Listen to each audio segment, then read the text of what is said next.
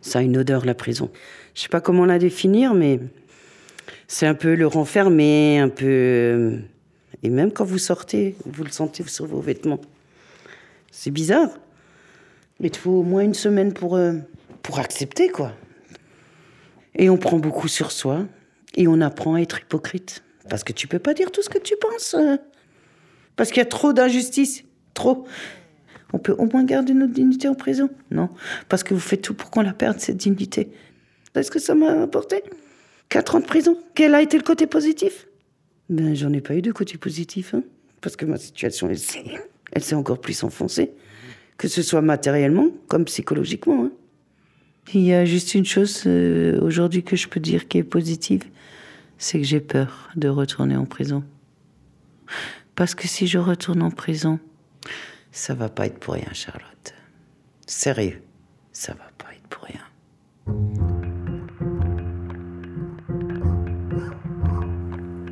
Le plus souvent dans l'histoire, Anonyme était une femme. Les bras se sont levés, les bouches sont exclamées. Maintenant, il faut des mots. Ça dure toute la vie, une évasion. C'est tout le temps à refaire. Le féminisme est une révolution, pas un réaménagement des consignes marketing. Toutes ces vies, infiniment obscures, il reste à les enregistrer. Un podcast à soi, par Charlotte Bien-Aimée, épisode 28, prisonnière et visiteuse. Vous le sentez, vous, l'enfermement? Bien au-delà du confinement, celui que l'on ressent devant l'évier de la cuisine, lors des barbecues du dimanche, quand l'Assemblée félicite les hommes pour la cuisson des saucisses, alors que les mères, les grands-mères ont fait tout le reste, après avoir repassé leurs jupes et s'être maquillées en vitesse. L'enfermement pendant le dîner entre amis, quand ce sont encore et toujours les copines qui anticipent, se lèvent, s'activent et regardent l'heure. L'enfermement, lorsque j'enfile à ma toute petite fille de 10 mois l'une des nombreuses jolies robes qu'on lui a offertes et que j'ai l'impression de la déguiser. Quand je vois la cour de récréation entièrement occupée par les garçons jouant au foot pendant que les filles rigolent dans un petit coin. Quand j'apprends que des couples posent des caméras en secret pour surveiller celles qui viennent s'occuper de leurs enfants. L'enfermement qui me serre fort lorsque je perçois les regards posés sur mon corps qui ne maigrit pas depuis l'accouchement. L'enfermement quand on me dit que je suis trop en colère, trop radicale, quand j'essaye de trouver des arguments et que je n'y arrive pas. L'enfermement lorsque le bonheur des couples installés avec maison et enfants s'étiole et que les pères parlent de leurs envies d'évasion. J'ai souvent l'impression de vivre dans une fiction, remplie de petites cases, qui nous empêchent d'exprimer nos désirs et nos besoins d'érotisme. Je ne sais pas si c'est parce que j'ai donné naissance une seconde fois, si c'est parce que je suis plus vulnérable ces temps-ci, ou si c'est parce que mon féminisme s'ancre de plus en plus dans mon corps. Mais j'étouffe. Les luttes féministes sont si fortes et les avancées si lentes. Mon impatience me nourrit pourtant, car je connais la porte de sortie. J'avance avec les corps et les vies dissidentes. Et j'ai compris que si je pense à tout cela en préparant l'introduction de cette émission, c'est parce que, comme l'écrivent les autrices du livre Prisonnières, la prison n'est qu'une instance de ce réseau très serré qui enserre les femmes. Elle est une expression simplifiée de l'enfermement féminin à usage des analphabètes sociales, celles qui n'ont pas subi assez efficacement l'enfermement plus informel de la morale, de l'éducation et de l'idéologie. Celles que l'on n'entend jamais aussi et qui ont bien voulu me raconter leurs expériences de la prison, qu'elles aient été enfermées ou proches de détenus, pour comprendre sensiblement, comme le dirait Gwenola Ricordo, ce que cette institution fait aux femmes, en commençant par Zineb, 34 ans. Vous avez pu entendre son parcours dans l'épisode précédent des femmes violentes. Zineb vient d'un milieu populaire. Elle fugue plusieurs fois, commet des actes de petite délinquance avant de rencontrer un compagnon très violent qu'elle réussira à quitter. Elle trouve refuge dans la religion qu'elle découvre sur les réseaux sociaux, aux côtés d'hommes djihadistes avec qui elle échange et partage des vidéos. Elle sera condamnée pour apologie du terrorisme.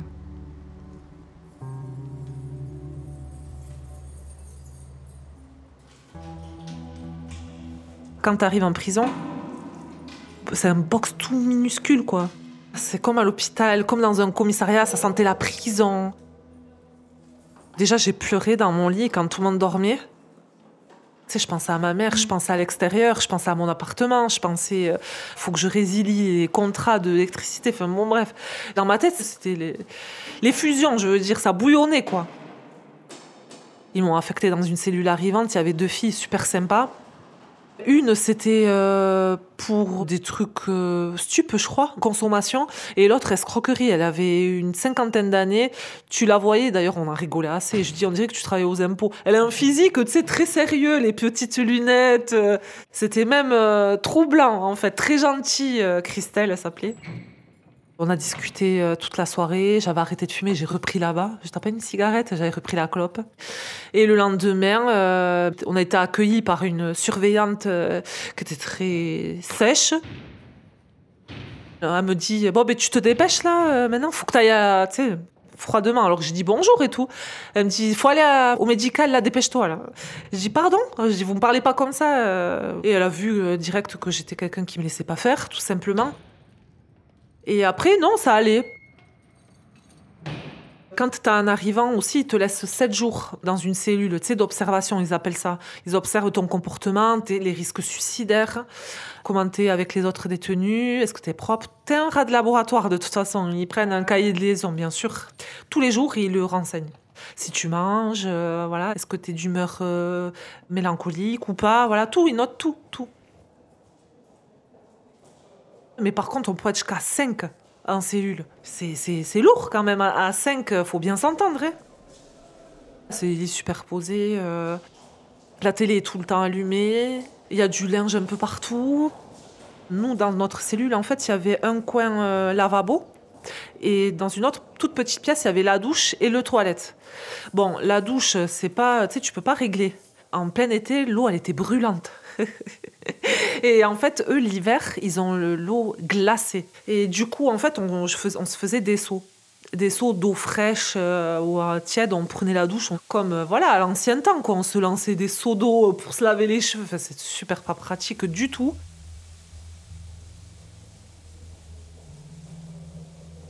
Après, j'ai voulu changer parce que celle de 53 ans, elle avait un téléphone. Elle est arrivée de Gradignan. Tu sais, les petits téléphones, je sais pas si tu connais. C'est des tout petits téléphones, la taille d'un briquet. Ils sonnent pas au portique. Elle s'en servait euh, pour euh, s'appeler son mari. Moi, si j'avais besoin et tout, je pouvais appeler. Mais ça n'a pas duré longtemps parce que Christelle, elle rechargeait son téléphone à la bibliothèque parce qu'il n'y avait pas de, de- de prise USB fonctionnelle sur les télés. Et ce jour-là, il y a une surveillante qui est venue. Elle a ouvert la porte. Elle est partie directement à la chaîne IFI, elle a soulevé le, le châle de Christelle, elle a pris le téléphone. Elle a dit à Christelle, vous inquiétez pas, il y a des gens qui travaillent pour nous ici. Et en fait, on a su après que c'était Nadège. Que pour avoir des remises de peine exceptionnelles, elle balançait, mais elle n'avait pas fait que ça. hein. Et elle a eu un transfert de sécurité, parce que les filles, elles voulaient euh, lui faire la peau.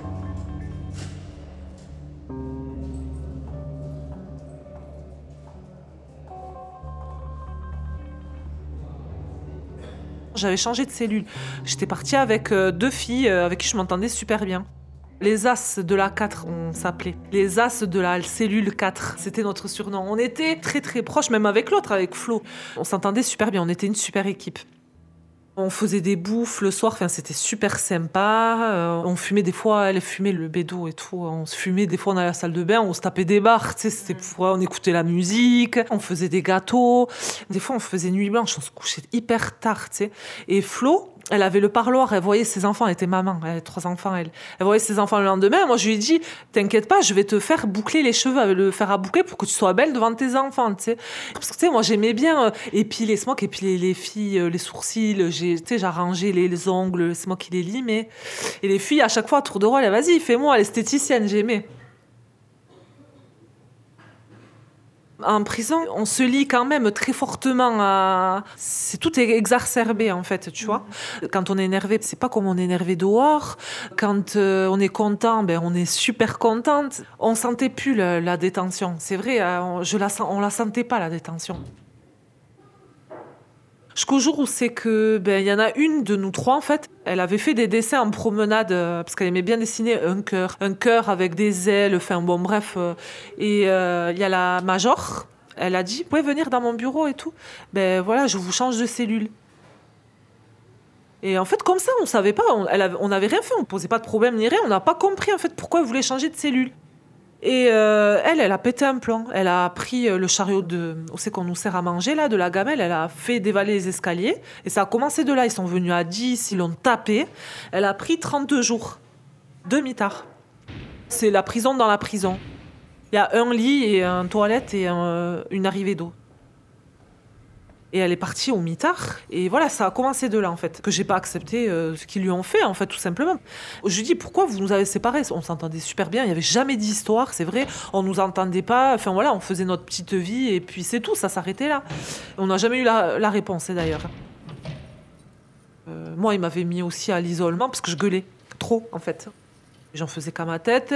Quand on ne donnait pas de tabac, euh, je, disais euh, aux surveillantes méfiez-vous qu'un jour ça vous arrive pas de vous retrouver à notre place. Elle me disait non, non, mais ça risque pas. Je dis mais non, mais faut jamais dire jamais. C'était des trucs comme ça, quoi. C'était, elle s'en prenait plein la tête, vraiment. Le coup de ma mère aussi, qui lui avait fait venir euh, le vendredi, euh, enfin quoi, ma mère elle avait appelé le vendredi pour me remettre un sac d'affaires et on lui avait dit oui oui passez lundi et lundi elle prend le train, le taxi et tout, on lui dit non non mais euh, repartez avec votre sac, on n'accepte pas les affaires. Et non mais là j'ai pété les plombs par contre. J'ai tapé le pied euh, contre la porte, euh, euh, ça va ça va mal aller, j'étais j'étais comme ça, j'étais en train de crier ça, je vous allez voir, vous, vous me faites péter les plombs, tu sais j'étais vraiment, ça m'a fait sortir le, mal, le mauvais en moi, le, le- les plombs, j'ai pété les plombs quoi. Je les insultais, je dis je vais voir le directeur, ce bon à rien. Je disais comme ça. C'est d'ailleurs je lui avais écrit une lettre salée. J'avais remercié les surveillantes euh, qui étaient gentilles avec moi parce qu'il y en avait, c'était pas toutes mauvaises. Mais euh, j'ai dit excusez-moi pour euh, le, le bazar que j'ai mis euh, dans la prison, mais c'est pas contre vous, c'est votre, c'est contre votre hiérarchie nauséabonde. Ils essayent de briser des êtres humains, mais ils ne, ils ne nous briseront pas nos mentales d'acier. J'ai dit comme ça, j'étais marqué sur la, j'avais marqué sur la lettre. Et à la fin, j'ai dit, je, voudrais bien qu'après lecture, vous puissiez transmettre euh, ce courrier à ce cher directeur qui parle pour rien dire. En jargon, on appelle ça une girouette. Il m'avait dit, écoute, je te laisse à l'isolement pendant sept jours. Si tu te tiens bien, vous et elle se tient bien, je vous remets dans la cellule comme avant. Il m'a serré la main, il me dit, je vous donne ma parole d'homme et tout, que tout va s'arranger. On fait table rase, on repart sur de bonnes bases, on vous remet en cellule, il n'y a pas de souci. Et en fait, il préparait notre transfert. C'était au 29e jour de mitard de Olivia. Et euh, en, remontant de la promenade, j'ai est-ce que je peux dire au revoir à Olivia juste à travers la porte? Vous pouvez me laisser, ça prend deux minutes. Tu sais, je lui dis au revoir et tout, garde la pêche et tout, tout ça. Et il me dit non. Et moi, je dis ah ouais? Vous me dites non? Ok, ben, j'ai tout cassé dans la cellule. J'ai pris le frigo, je l'ai exposé par terre, tout ce qui me tombait sur la main, la vaisselle, le placard, de toute je l'ai cassé. J'avais presque cassé la porte de la cellule, l'œil tombe, enfin bon, bref, j'avais fait carnage. Ils ouvrent la porte, mais t'es au fond de la cellule. C'était les hérisses avec les gros boucliers, le casque, les tortues ninja, moi je les appelle. C'est le, GIGN de la pénitentiaire. Ils m'ont menotté. Ils me disent Allez, tu vas aller au mitard, comme ça. Ils m'ont pris la nuque et accroupi. J'étais en train de marcher euh, accroupi. Ils ne me laissaient pas me relever. Ils me disent Tu vas aller au, mitard maintenant. Donc je suis partie au mitard. Et c'est là qu'après, on me dit Tu vas à Poitiers. À Poitiers-Vivonne, à 500 km de, de, de, Pau. Et tu sais, ça serait à refaire, j'aurais fait pareil. Parce que j'ai gardé mon amour propre. Je sais que j'ai défendu des gens qui devaient être défendus. J'ai pas courbé les chines et fermé ma bouche. Voilà. D'accord, on a fait des bêtises. C'est notre peine. Donc on n'a pas à subir une double peine dans le sens où c'est que quand même, on, est, on reste des êtres humains. On est des personnes avec de la sensibilité, des blessures, des états d'âme. Et on a c'est vachement important euh, d'être respecté.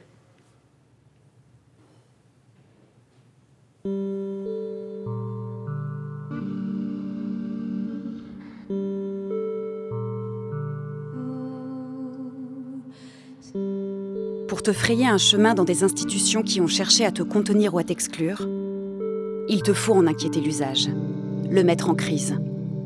Il te faut interrompre les habitudes. Il se peut qu'il nous faille occuper la famille en réarrangeant nos corps. Il se peut qu'il nous faille occuper un bâtiment ou une rue. Qu'il nous faille en troubler l'usage ordinaire. Qu'il nous faille nous mettre en travers de la manière dont cet espace est habituellement utilisé. Il se peut qu'on ait besoin de mettre nos corps en travers d'une porte. Bien sûr, parfois, nous créons ces obstructions par le seul fait d'exister. ou de poser la question d'une existence. Pour rendre la violence visible, il est parfois nécessaire de faire une scène, d'interrompre les activités habituelles, de se mettre en travers du flux des marchandises, de mettre un pied dans la porte ou d'empêcher certaines personnes de passer. Mais il y a de l'espoir ici. Les institutions ne peuvent pas tout nettoyer derrière nous. Il suffit parfois de desserrer un écrou, un tout petit peu, pour que l'explosion ait lieu. Et nous avons besoin de plus d'explosions. Les usages queer, les usages obliques décrivent ce potentiel d'explosion. Ils décrivent la manière dont les petites déviations, les petits desserrements, la création d'une porte de sortie, l'ouverture d'une échappée peuvent ouvrir la voie à de plus en plus d'existences fugitives.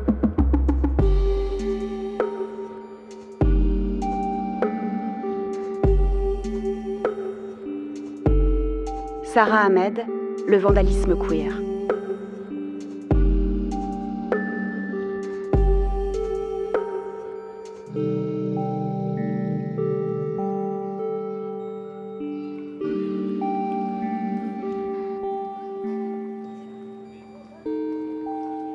Elles sont plus nombreuses qu'on ne le pense, les femmes qui se révoltent en prison. Et pour la sociologue Corinne Rostin, c'est quelque chose qu'on ne dit pas assez. Il s'agit souvent de jeunes femmes issues des quartiers populaires qui refusent, veulent s'imposer, et qu'on réprimera beaucoup plus vite et massivement dès qu'une tension arrive. Donc on voit euh, un contrôle qui est là encore sur des choses très prosaïques, sur ce qu'on appellerait du micro-détail. Moi, j'ai vu des détenus faire du quartier disciplinaire pour des draps déchirés ou, ou parce qu'elles avaient transformé les draps en rideaux pour essayer de se protéger un peu de, des regards extérieurs. Ou, euh, alors que chez les hommes, souvent, euh, le quartier disciplinaire est utilisé parce qu'il y a une bagarre et donc participation à une bagarre ou euh, parce qu'il y a eu quand même un acte un petit peu plus grave. Et puis, une fille qui s'énerve, c'est une crise de nerfs, c'est bien connu. Hein. donc tout de suite, déjà, c'est passé par le service médical et puis si on peut la calmer, avec, euh, avec des médicaments, bon, bah, ça sera utilisé. Mais euh, celle qui se rebelle vraiment, celle qui insiste, euh, celle qui ne veut pas se soumettre, elle ira au quartier disciplinaire. Et j'ai vu comme ça des personnes qui allaient à répétition, mais c'était une usure. Elles sortaient du quartier, ça se passait mal au bout d'une journée parce qu'elles étaient tellement surveillées qu'au bout d'un moment, bah, elles craquaient et de nouveau, on, recommence le cycle.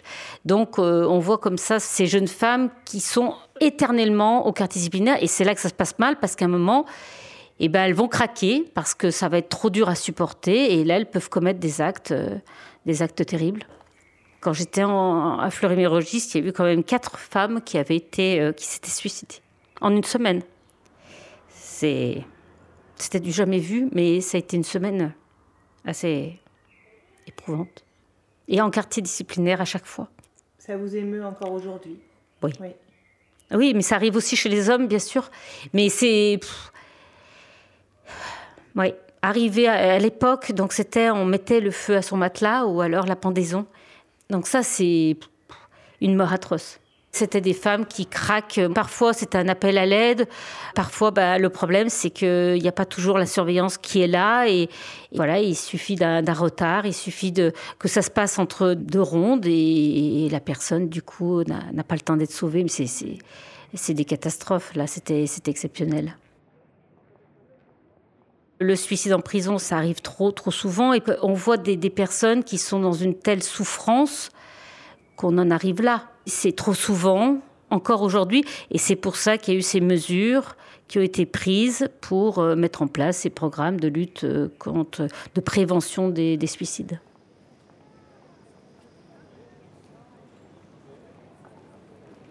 Selon l'Observatoire international des prisons, en France, on compte en moyenne un décès tous les deux ou trois jours en prison, la plupart du temps par suicide. La France demeure l'un des pays qui présente le niveau de suicide en prison le plus élevé de l'Europe des 15. Les personnes détenues se suicident six fois plus que les autres. Corinne Rostin m'a parlé de cette mécanique du temps vide qui pèse sur tous les détenus mais prend une couleur différente chez les femmes. Ayant toujours supporté la charge parentale et domestique en plus du travail salarié, elle se retrouve tout d'un coup face à un vide plus grand encore. D'autant plus que la privation de liberté s'accompagne de la privation des plaisirs, comme me l'a expliqué Natacha Chetkuti-Ozorowitz, sociologue, autrice du livre Femmes en prison et violences de genre, résistance à perpétuité. On est dans l'ordre des châtiments corporels. Hein. C'est, l'idée que apporter du plaisir aux détenus, c'est quelque chose qui va pas dans le sens de la privation de liberté et de la peine. Moi, souvent, on m'a dit ça euh, en détention, on m'a rappelé quand même qu'on était bien en prison et que si on est en prison, eh bien, euh, on n'est pas là pour donner du plaisir, on n'est pas là pour avoir la même vie qu'à l'extérieur. La prison ne doit pas être une, réplique de l'ordinaire. Et d'ailleurs, c'est pas pour rien que beaucoup de détenus se retrouvaient, mettons, dans l'espace collectif de la cuisine, préparer des repas ensemble. Ça permettait, alors là, d'annuler un temps, en tout cas, toute la hiérarchie des peines, la hiérarchie morale entre les détenus aussi qui existent. Hein. Mais voilà, le partage du plaisir autour de la nourriture, moi, ça m'a fait beaucoup penser euh, au texte, euh, bien sûr, de Charlotte Delbo euh, dans les camps de concentration, mais aussi au texte de Marie Scondé, où elle raconte comment, quand elle arrive en prison, même avec n'importe quel euh, aliment, même les plus pourris, elle arrive à faire quelque chose et cette importance de l'alimentation. Et c'est pas pour rien que beaucoup de détenues femmes bah, s'emparent de la cuisine euh, aussi pour retrouver un espace à soi d'abord, mais aussi un espace du plaisir. Et par exemple, l'endroit où j'ai mené l'enquête, toujours, à un moment donné, les parfums étaient autorisés. C'est la question de l'odeur aussi du corps. Il n'y a pas de miroir en cellule, par exemple. Donc c'est aussi un effacement du corps de soi et l'odeur corporelle. Mais parce qu'on le sait bien dans la vie de tous les jours, qu'est-ce qui nous personnifie? C'est un objet, c'est effectivement une bague, c'est un parfum, c'est un type d'aliment qu'on aime particulièrement. En fait, ça annule toute distinction. En fait, c'est ça. Euh, c'est-à-dire, qu'est-ce qui fait la relation sociale? Les rapports sociaux, ce sont, c'est une série de distinctions euh, culturelles euh, qui passent, entre autres, par exemple, par l'alimentaire. C'est une série de distinctions vestimentaires qui va nous situer dans le rapport au monde et le rapport aux autres. La question de la distinction vestimentaire, elle va pas totalement s'effacer sauf pour les femmes les plus indigentes. Donc ça, ça fait partie des formes d'effacement de soi aussi.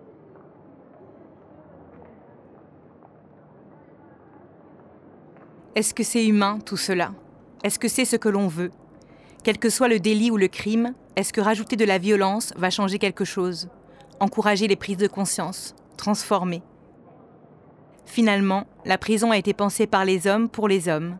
Il s'agit de s'endurcir, d'être éduqué à travers l'autorité, la contrainte. Minoritaires en prison, les femmes détenues sont aussi les grandes oubliées du système pénitentiaire. Elles représentent 3,6% de la population carcérale, Seules deux prisons leur sont spécifiquement réservées.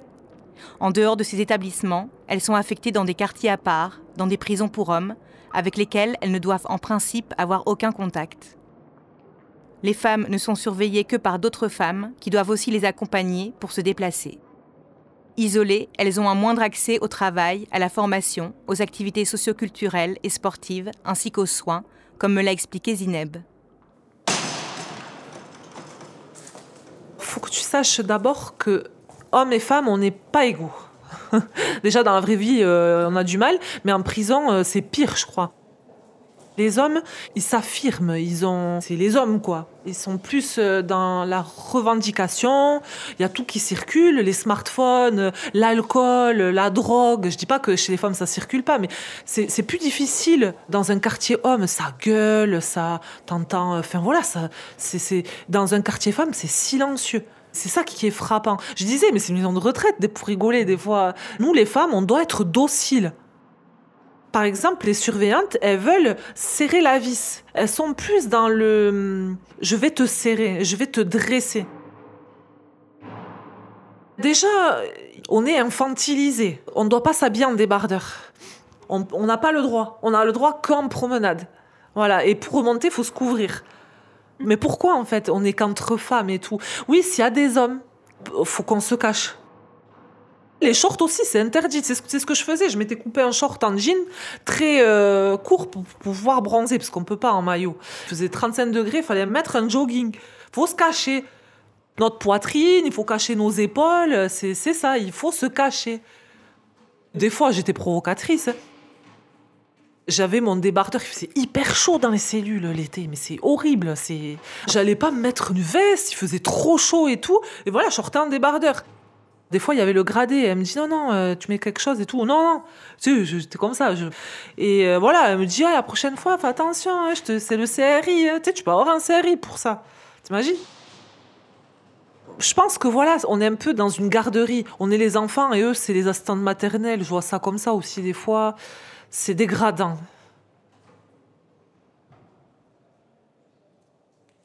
Des fois, on se dit, mais on vaut plus rien, qu'est-ce qu'on va faire dehors? J'étais pressée de sortir, mais j'avais cette appréhension de, de- je sais pas, euh, c'est vrai, on est, on est tellement habitué d'être dans une bulle, on n'est plus confronté au monde, on n'est plus confronté à faire des démarches, faire nos courses déjà aussi, je sais pas. Et pire que ça, avoir des relations affectives. On perd le sens du, de l'étreinte c'est d'avoir un homme et tout ça aussi, on, on sait plus ce que c'est. Enfin, je sais pas, on manque de, chaleur humaine, de se sentir euh, désiré aussi. Même la masturbation, on n'en parle pas. Moi, j'en ai jamais parlé. hein. J'ai parlé de sexe avec la Guyanaise parce qu'on était à l'aise. On a même regardé un film porno ensemble un, un soir euh, sur Canal, le journal du Hard.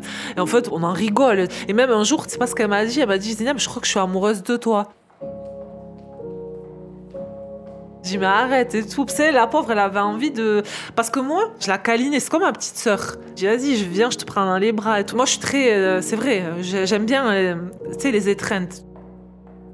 J'ai vu beaucoup de couples de, de femmes en prison. ouais. Et toi, et toi, t'étais pas tombée amoureuse de, de, détenus Non, non, non, non, non.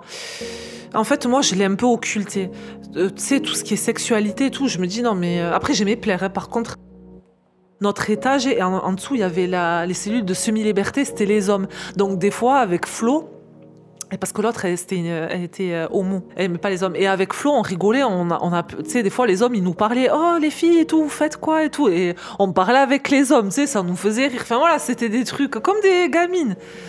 Il y a des couples qui se formaient, mais c'était euh, dans la prison, quoi, parce qu'on avait la possibilité à Poitiers de voir les hommes au socio-éducatif à l'école. Quand les filles, les détenues, elles vont à- au socio-éducatif, euh, elles se mettent euh, en bombe, comme on disait. On se maquillait, parce qu'on peut cantiner du maquillage. On s'habillait, voilà, euh, qu'on soit bien, quoi, tu vois. Ça nous faisait du bien, d'ailleurs.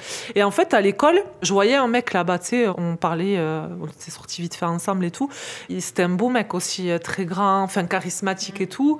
Et moi, en fait, ça m'amusait. À chaque fois, il disait, ouais, t'as un numéro et tout. On s'était échangé les numéros.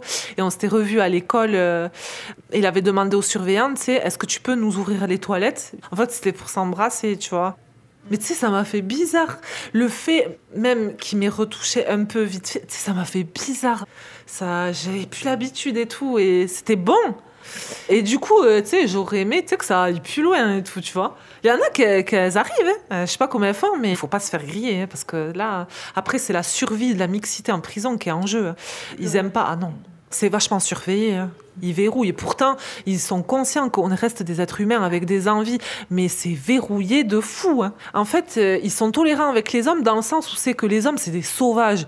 Ils se disent, ouais, s'ils font l'acte et tout, ils vont être plus posés. Mais nous, les femmes, allez, elles peuvent encaisser, c'est pas physiologique euh, comme les hommes, donc euh, c'est bon en fait, même qu'elle reste 10-15 ans sans un homme, ça va pas le, ça va pas, ça va pas lui faire grand chose, alors que c'est pas du tout ça, tu vois.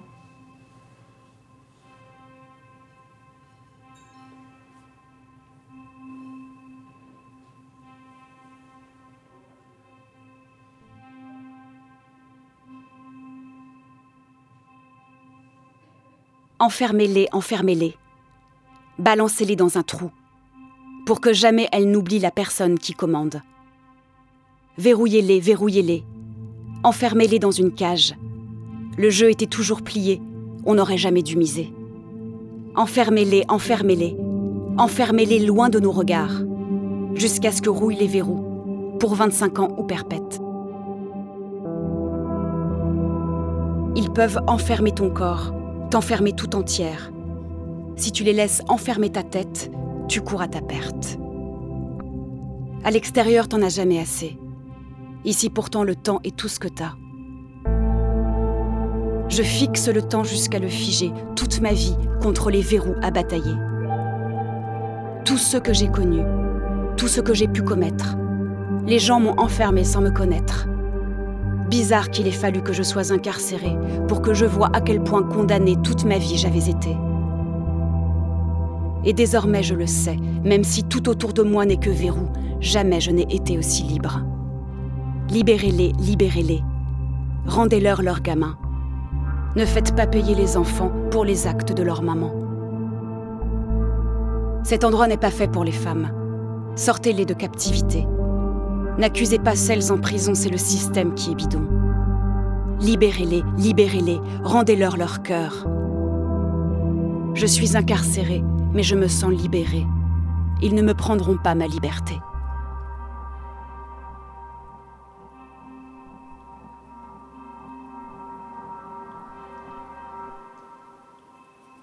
Kay Tempest, inconditionnel.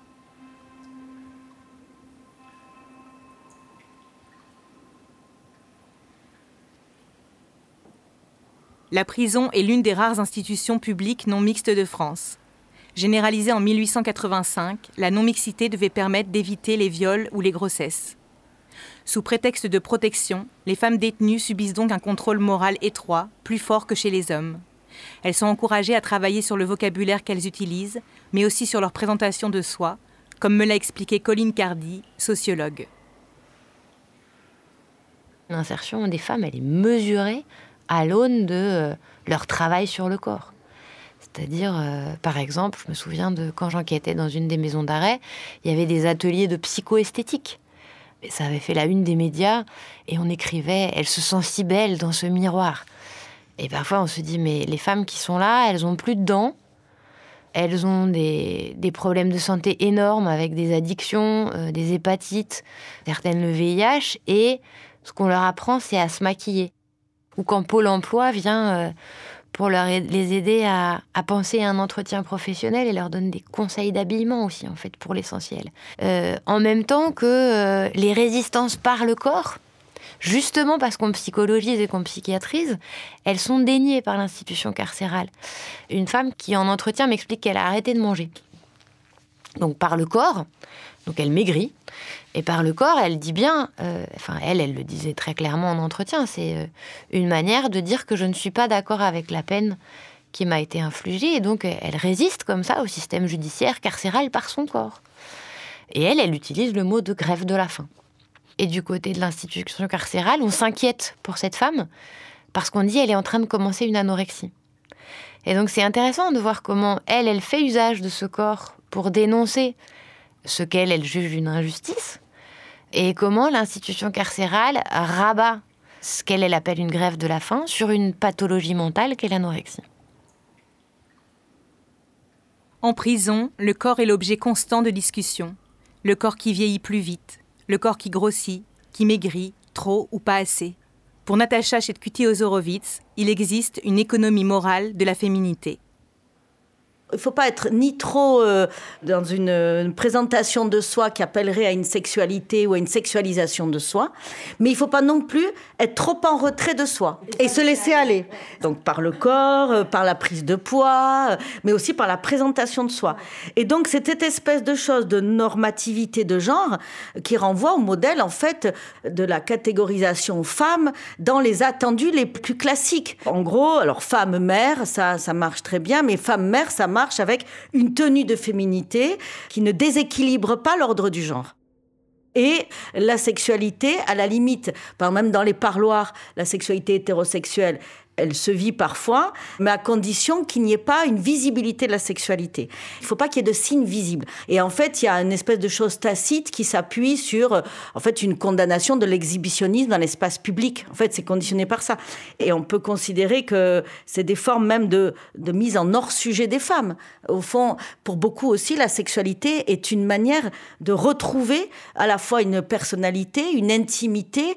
Euh, je me souviens de ce couple de femmes, pour l'une qui est restée en prison, Elle était absolument consciente que ce couple n'allait pas durer, que ça allait cesser. Mais le temps que ça existait, ça lui permettait à la fois d'avoir, de recréer une espèce de foyer privatif de la conjugalité, une espèce d'intimité à soi, et de se séparer aussi des autres détenus, et donc de maintenir une vie en prison un peu tenable le temps de cette relation. Il y a aussi euh, en, prison des femmes qui découvrent aussi des plaisirs en prison. Clairement, le couple dont je parlais tout à l'heure, qui a défrayé la chronique, euh, l'une d'entre elles qui est toujours en prison, elle a découvert la sexualité entre femmes. Alors, elle s'auto-définit pas lesbienne, mais elle considère qu'elle a élargi sa palette des plaisirs, on pourrait dire, et en tout cas, elle se définit plus comme exclusivement hétérosexuelle. Je dis pas pour autant qu'il faut que les femmes aillent en prison pour se réapproprier leur corps, c'est pas ça le propos. Mais voilà. Et c'est aussi une forme de résistance. C'est-à-dire euh, de résistance face à la vie carcérale et une résistance face justement à ce, ce retrait des plaisirs et à ce châtiment corporel qu'impose la vie en détention. C'est pour ça que je ne dis pas que la prison est une loupe de la société, mais je pense au contraire que le monde carcéral, la manière dont il construit euh, les corps, euh, en fait, nous éclaire sur, le, je dirais, le, la, la, surveillance dans la société plus globale. Euh, voilà, on, on est dans un contrôle du corps de femme à l'intérieur de rapports sociaux concrets, c'est-à-dire à la fois des femmes plutôt de milieu populaire, des femmes de petite classe moyenne, qui sont déjà elles-mêmes souvent euh, issues de trajectoires où elles ont été contrôlées par des institutions avant, ou alors contrôlées à l'intérieur de l'environnement euh, familial. Donc ça permet de mettre en exergue comment on fabrique des corps disciplinés euh, en termes de logique de genre, mais aussi en termes de logique de classe. Et au fond, quand on m'a posé la question dernièrement, est-ce que la prison reproduit les inégalités moi, je dirais presque qu'elle les naturalise. C'est-à-dire qu'il y a tout ce dont on vient de parler sur euh, ces procédés, ces attendus normatifs de genre. Il y a une idée d'une nature féminine, alors à la fois euh, incontrôlée, incontrôlable, qu'il s'agit de restreindre dans les pulsions sexuelles, mais en même temps comme garante aussi de l'ordre hétérosexuel et familial par la figure de la mère. C'est-à-dire qu'on les rabat du côté de qu'est-ce que c'est qu'être une bonne femme au sens littéral du terme. Et sur la question des classes sociales, pareil, c'est-à-dire que quand même, on vient aussi rediscipliner les classes sociales les plus modestes sur lesquelles on applique un contrôle social beaucoup plus fort. Voilà.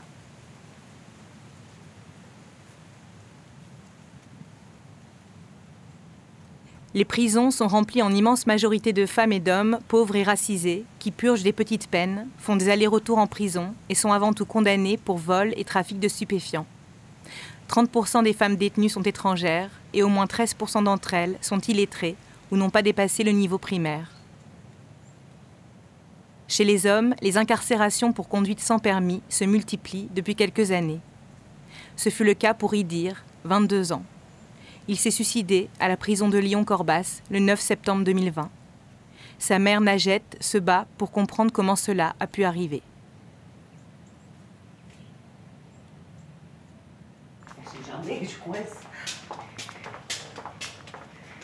Qu'est-ce que vous étiez en train de faire là? Bah, Préparer un peu de, des réponses. Ici, il y a une petite pièce chez vous. Si vous avez consacré ça pour votre, euh, pour y dire. Pour y dire, bien sûr. Il y a les portraits de Idir, il y a. Euh, Justice et vérité pour Idir, ça c'est un t-shirt. Sa dernière incarcération, c'était course-poursuite, euh, conduite sans permis. Euh, quand ils l'ont emmené, euh, les gendarmes, c'était trop dur pour moi. Euh, je me suis retrouvée à l'hôpital. Avec le choc, j'ai eu 22 de tension, je crois, ou 23. J'étais pas moi-même. Pour me calmer, je me disais, il a fait une faute, il doit payer. Pour moi, c'était logique. Les gendarmes, ils ont fait leur travail. Pour moi, il a fait une bêtise, il a été puni. Je lui ai dit, euh, tôt ou tard, tu vas payer, tu vas payer. Je t'ai dit plusieurs fois, il faut faire ton permis et tout. Euh, tu écoutes pas, ben voilà. Tu es puni. C'est une leçon pour lui, quoi. Mais je savais pas qu'il va pas. Parce que moi, je faisais confiance à la justice. Je lui dis toujours calme-toi, euh, ne te fais pas remarquer et tout. Et là, l'État m'a trahi. Mon fils, il a été maltraité euh, en lui en coupant l'eau et l'électricité. Il était obligé de boire de l'eau des toilettes Et il se laisse pas faire. Et moi, je croyais pas. Je le croyais pas. J'ai dit non, c'est pas vrai. C'est des agents, ils font leur travail, tout. Calme-toi, c'est toi qui les. Il me dit maman, tu les connais pas. Il m'appelait toujours la nuit euh, pour euh, me réconforter. Euh, il me disait toujours maman ne pense pas à moi, t'inquiète pas, j'ai fait une bêtise, je l'assume, je vous promets maman que c'est la première et la dernière, t'inquiète pas, ta santé avant tout, pense aux autres, à mon frère et ma soeur, ils sont petits. Je suis une maman seule. Avant la mort de mon fils, je travaillais normal. J'étais euh, agent de condition. Euh, je travaillais dans une usine de cru. Et comment c'était le Des fois, je suis malade, j'arrive pas. Et il m'appelle, il me dit Maman, tu vas venir aujourd'hui, t'as pas le droit. Et des fois, je, lui dis euh, Comme je travaille la nuit, je lui dis, mon fils, je suis fatiguée, euh, j'aimerais bien venir te voir. Mais t'inquiète, je vais venir. Il me dit, non, non, non, non, non, non. Il me dit, reste, repose-toi, c'est pas un problème, ça. Des fois, il m'appelle de bon matin, maman, euh, t'as pas un parleur aujourd'hui? Et je lui dis oui. il me dit à quelle heure? Je dis, euh, ça y est, là, je vais sortir. Il m'appelle toujours deux heures avant. On rentre, le gardien, il, il appelle. Il y a une fouille, on passe euh, au porting. Après, euh, ils nous mettent euh, dans une salle. Il n'y a ni fenêtre, ni rien du tout. On est à 30. on étouffe. On reste 15 minutes. Et après, ils nous donnent le numéro de, de la cabine. une cabine de 3 mètres carrés elle est trop petite. Et on attend euh, jusqu'à qu'ils ramènent le, détenu, nos proches. Là-bas, si tu dépasses euh, deux minutes, c'est mort. Une fois, un surveillant, il, était en train de faire appel. Il a commencé les premiers dans la liste. Il m'a appelé au début. Et, moi, j'étais en train de, de, venir. Et quand il a fini, ça y est, il est rentré, il a fermé la porte. J'ai toqué, j'ai dit, monsieur, vous m'avez pas appelé. Il m'a dit, vous êtes venu en retard. J'ai dit, mais j'étais là, j'étais. Il m'a dit non. Et il m'a pas laissé entrer. Ils ont dit euh, parloir fantôme à mon fils. Quand euh, un détenu il a un parloir et la famille ne vient pas, les surveillants ils disent au détenu parloir fantôme. Comme si vous n'étiez pas venu. Voilà, c'est ça. Et vous y alliez tous les combien alors, Najette Deux fois par semaine. Et quand, euh, quand il est au mitard, c'est une fois par semaine. Deux fois par semaine, plus votre travail, plus les enfants, tout ça, ça fait ah, beaucoup de choses. C'est mon enfant, c'est mon bébé. C'est normal. Et, on devait laver le linge, les mandats, l'argent. Je lui envoie de l'argent parce que c'est. Il y en a des gens qui disent oui, ils sont dans un club med. Euh, non, c'est pas gratuit. Il paye la télévision, il paye le, frigo, il paye la plaque. Euh, euh, c'est pas gratuit. La nourriture aussi, c'est trop cher, c'est triplé. Et du coup, comment vous deviez donner combien tous les mois environ, vous, à y dire? 200 euros. Et vous, gagnez combien? Euh, le, Normal, le SMIC. Ça fait beaucoup sur votre salaire ah Oui. J'ai travaillé le ménage, j'ai travaillé pour y arriver, quoi. Il faut payer l'avocat. Heureusement, il y avait son frère. Il m'a aidé pour l'avocat. Le transport, il y a des familles qui sont loin aussi. Ah oui. Moi, je connais une famille, euh, et ils habitent Macon, ils viennent jusqu'à Lyon. Juste pour, le, pour voir leur fils. Euh. Ah, c'est quoi? C'est une heure Deux heures? Ben, Une heure et demie, je crois. Ce qui nous fait mal au cœur quand on sort du parloir et on le laisse ça nous fait mal au cœur. Nous, euh, on reste euh, même pas une heure. À l'intérieur, on étouffe. Quand on sort, c'est comme si on était emprisonné ou séquestré ou je sais pas. Alors eux, toujours je me pose euh, comment ils, comment ils, supportent d'être enfermés comme ça et lui toujours il me il me dit T'inquiète pas, maman, euh, Ne pense pas à moi, c'est bon mot. Il voulait me faire plaisir, il, il voulait me montrer qu'il a changé. C'est pas sa place, c'est pas sa place. C'est pas de la racaille comme ils disent euh, les gens. C'est pas de la racaille. C'est ça qui fait mal. euh, Même, même il est mort, il le laisse pas tranquille. Quand je vois les commentaires, oh, euh, une racaille en moins. C'est ce qu'ils disent, une racaille en moins. Ils, ils pensent pas qu'il y a des familles qui, regardent, il y a des familles. euh, c'est pas de la racaille, nos enfants. La racaille, c'est les surveillants à l'intérieur.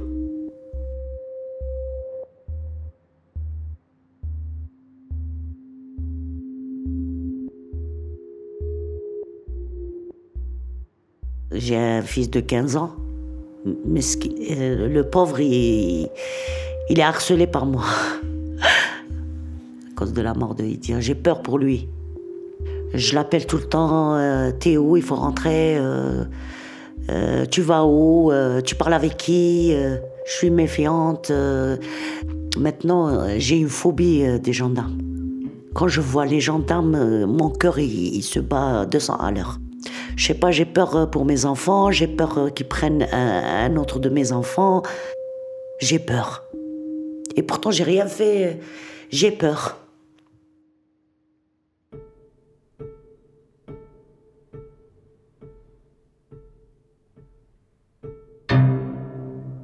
Pour le petit bout de soi qui s'en va. Lorsque des policiers viennent t'arracher à tes proches, à tes amours, à ta vie. Lorsqu'un juge t'enlève ton fils, ta sœur, ton père ou ton amante. Lorsque tu essaies de serrer contre toi un être cher à travers des grilles. Pour le petit bout de soi qui s'en est allé, malgré la tendresse qui nous relie en retour à la sœur, à l'ami, à l'inconnu. À elles toutes qui savent la colère et la peur parce qu'il y a le souvenir de tous ces petits bouts de soi qui s'en sont allés. Ce trop plein de souvenirs et ces vides à jamais. Les blessures encore ouvertes. La justice jamais vraiment rendue. Les promesses faites que c'était pour notre bien. Parce que les parloirs, ce n'est pas une vie. Parce que les grilles se referment sur les innocents et sur les coupables. Parce que les morts des mitards et des quartiers d'isolement. Pour nos vies en morceaux pour nos morceaux de vie dont ils font leur affaire, pour leurs séances de dissection, pour les peines qu'ils prononcent sans remords. Parce que la prison, ça peut arriver à n'importe qui, mais que c'est toujours les mêmes qui y vont. Ceux qui hier on envoyé au bagne, et pour qui on élevait des potences, et pour qui aujourd'hui on bâtit des prisons, des centres de détention et des camps.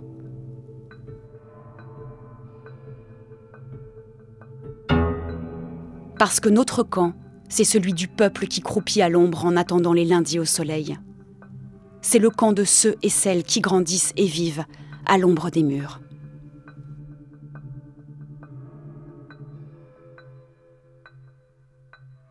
Gwenola Ricordo, pour nos vies en morceaux.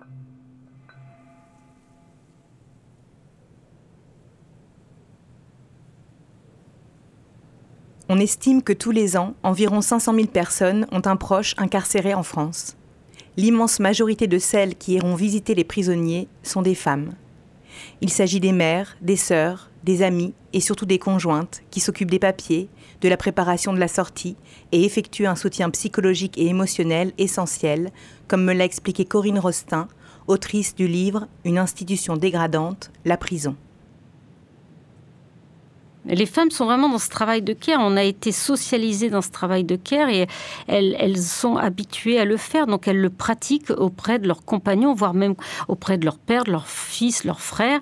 Et donc il y a vraiment ce, soutien qui perdure même pour des personnes condamnées à de longue peine. Elles vont déménager dans certains cas, poursuivre euh, l'homme incarcéré, alors que on ne voit, c'est exceptionnel de voir ça pour des femmes.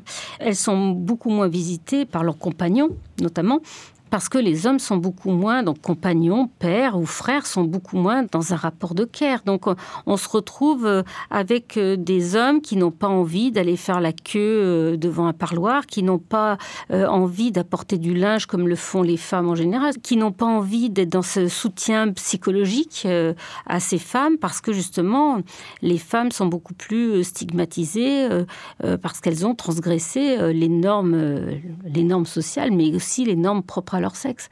Donc on se retrouve avec ces femmes qui, étant plus stigmatisées par leur délinquance ou leur criminalité, sont beaucoup plus euh, rejetées, ignorées et, là encore euh, oubliées. Et ça, c'est vraiment un, gros souci en termes de réinsertion, parce que si vous n'êtes pas euh, soutenu, bien sûr, au niveau psychologique, au niveau matériel, durant l'incarcération, c'est aussi que les liens familiaux se distendent et c'est aussi que vous ne serez pas accueilli à votre sortie, vous n'aurez donc pas de, logement, vous devrez peut-être vous réinstaller euh, proche de la prison, donc loin de, chez vous. Donc tous ces éléments-là nuisent à la réinsertion et c'est pour ça que cet isolement des femmes est vraiment, le, pour moi, une, une des plus grandes différences entre établissement d'hommes et établissement de femmes.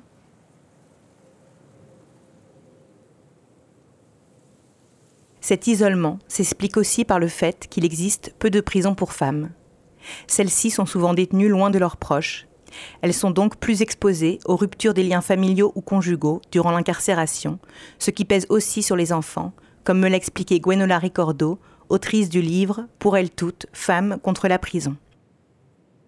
Là où les hommes, euh, même lorsqu'ils sont incarcérés plusieurs années, réussissent souvent à maintenir un lien avec leurs enfants, grâce euh, à la mère de leurs enfants, grâce euh, à leur sœur, grâce à leur propre mère, on voit que pour les femmes, c'est beaucoup plus difficile. Hein. elles peuvent perdre les droits qui sont associés à leurs droits de, de mère.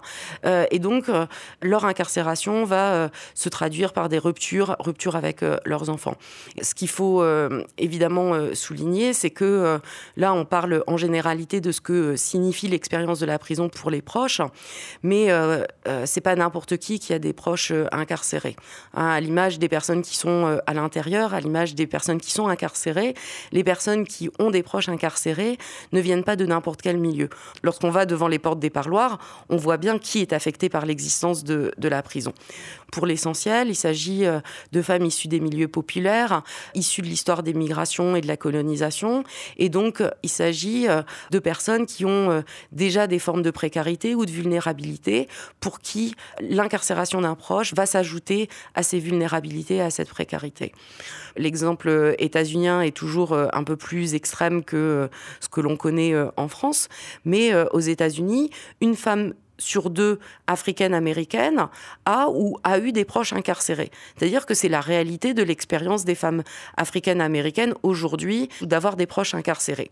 Donc c'est euh, quelque chose d'extrêmement banal dans la vie des, femmes africaines-américaines. Alors on a en France euh, cette interdiction des statistiques ethniques, mais euh, ça ne nous empêche quand même pas de dire que lorsqu'on va au parloir dans les grandes maisons d'arrêt de la région parisienne, on sait très bien qu'il y a des quartiers entiers qui se retrouvent à la fois à l'intérieur derrière les murs, mais aussi du côté des parloirs. Il y a des quartiers entiers qui se retrouvent, hein, des femmes qui se retrouvent hein, et qui sont venues voir un jour un frère, un autre jour un ami, un autre jour un cousin. Et donc il y a une expérience commune de se rendre au parloir et de visiter des proches euh, incarcérés. Alors aujourd'hui, les courants dominants du féminisme appellent sans cesse à davantage de poursuites, notamment des délits et crimes à caractère sexuel, des violences euh, conjugales et de manière générale des violences faites aux femmes. Cette idée que euh, l'avancement de la cause des femmes et que donc l'agenda féministe devrait reposer sur le système pénal et ce recours croissant à la criminalisation. Ces appels à la criminalisation, ils ne discutent pas quelque chose qui pourtant euh, me semble essentiel, c'est que l'outil du système pénal n'est pas un outil neutre euh, socialement, il n'est pas neutre en termes de race, en termes de classe.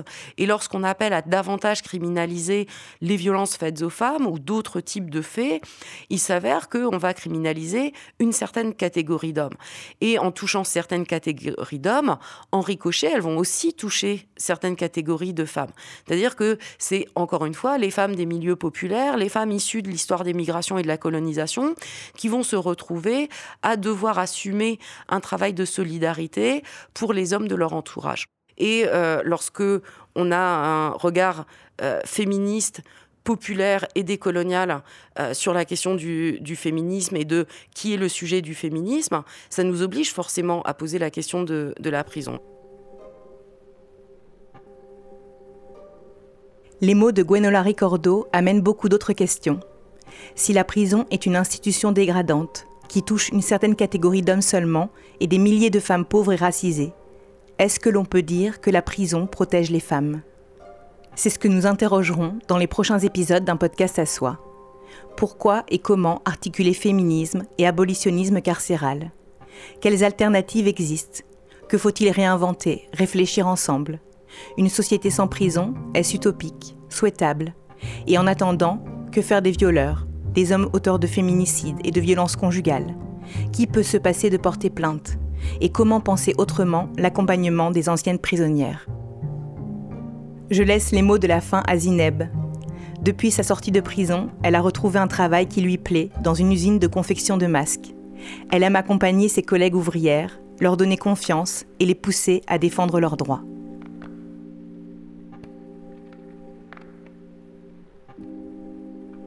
La prison, on ne pourra jamais l'oublier. Je pense que c'est à vie. Des fois, j'ai des moments de, mélancolie. Je repense à des choses, c'est que je pleurais dans ma cellule, euh, le nez collé à la grille à Nancy, parce qu'il y a des beaux barreaux et grilles à Nancy, euh, en train de regarder au loin. Euh, je pleurais de tristesse. Même au travail, des fois, j'y pense et tout. Tu tu peux pas oublier. Et des fois, à certaines personnes, tu sais, je veux dire, on se rend pas compte du bonheur qu'on a à regarder les arbres. Tu sais, la, verdure, parce qu'en prison, il n'y a pas, pas de verdure, quoi. Il n'y a plus. Les oiseaux, euh, il y en a euh, quelques-uns, tu sais, mais euh, on n'a pas cette chance de. Tu sais, les petits trucs du quotidien. J'apprécie le fait de me réveiller le matin, j'entends les oiseaux qui sifflent, tu sais, un truc tout bête, marcher dans l'herbe, sentir l'air le... quand je vais à la mer, je sens le. voir un arbre, un bel arbre. Oh, c'est comme si on renaissait, en fait.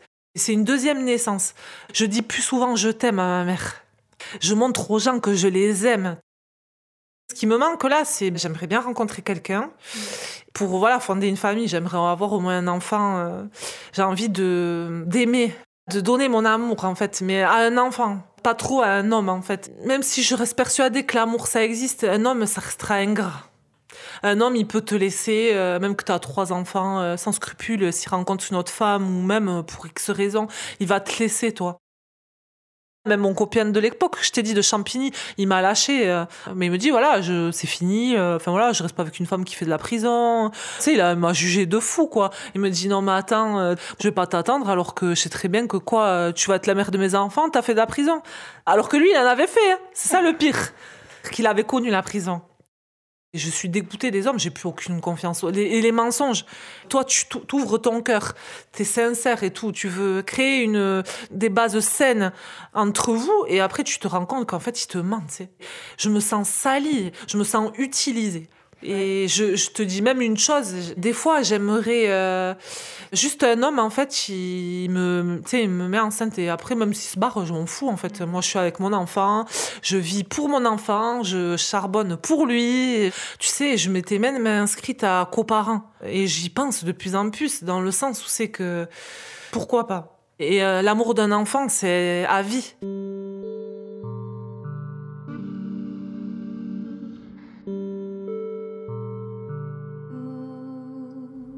Qui fait partie de mon réseau? Qu'est-ce qui nous lie précisément? Autant chercher à comprendre la force qui pousse le cours d'eau à travers la roche, qui relie les semblables et fait s'attirer les contraires. Qui guide le lombric sous la terre et rend les fourmis aussi têtues et obstinées? Quand le vent et la pluie érodent le sol, qui pousse la racine à résister? Et quelle main invisible a inscrit son message codé dans la graine? Qui dirige la toile de l'araignée et organise la stratégie de la mauvaise herbe. Quelle imagination a pu inventer l'infrastructure de la vigne? La révolte de l'herbe contre le ciment La rébellion du pissenlit. Quelle force ébranle les murs jusqu'à les fissurer Ou fait repousser les branches des arbres lorsqu'elles ont été coupées? Qui dissimule les passages entre la mort et la naissance? Qui mène la révolution de la terre? Qui fait partie de mon réseau? Qu'est-ce qui nous lie précisément? Enquêter sur les marguerites qui envahissent les pelouses ou sur le lierre qui pénètre partout où il le désire. Accuser le ciel d'avoir fait tomber la pluie et contribuer au débordement de la rivière. Arrêter la mouette pour vol illégal, décréter une frontière pour enfermer la mer, demander à une montagne de modifier son altitude, essayer d'empêcher une femme libre de s'exprimer. Suzanne Sachs, une question stupide.